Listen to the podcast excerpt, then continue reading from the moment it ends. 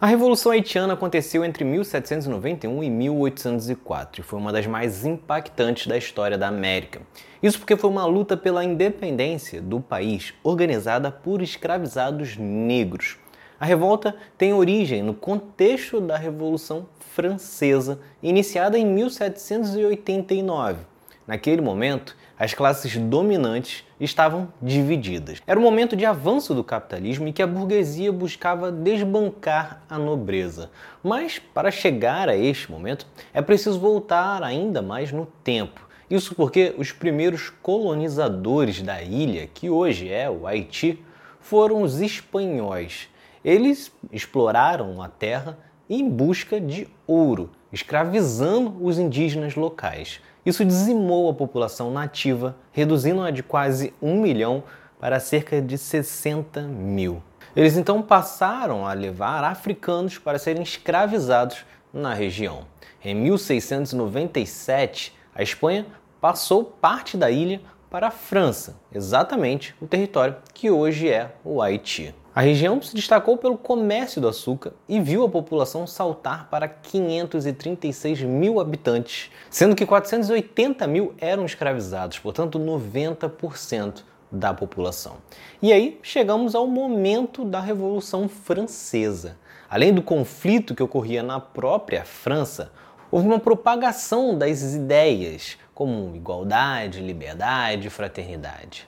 Isso chega até a ilha através do escravo liberto Vicente Ogé, que então lidera um levante armado contra a elite branca em 1791. Ogé acaba morto, mas isso serve para insuflar ainda mais os escravizados, que entram no movimento revolucionário de forma massiva.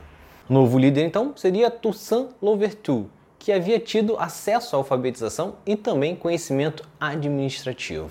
Ele recusa uma proposta de acordo com os senhores brancos, pois sabia que isso era apenas uma forma deles ganharem tempo para esmagar o movimento. Depois dessa decisão, foram 12 anos de conflitos entre a população que era escravizada e a elite branca, Além das forças locais, eles também resistiram aos cerca de 60 mil soldados das forças inglesas e 43 mil soldados do exército francês de Napoleão Bonaparte. Em 1 de janeiro de 1804, então, foi proclamada a independência do Brasil. A Revolução Haitiana também entrava para a história como o maior movimento negro contra a dominação colonial das Américas. Isso gerou uma grande repercussão por todo o continente americano, especialmente aqui no Brasil. A elite brasileira e a monarquia tinham receio de que a onda de revolução chegasse até aqui. Com isso, foi ampliada a vigilância e repressão aos escravizados. Os momentos de confraternização eram reprimidos.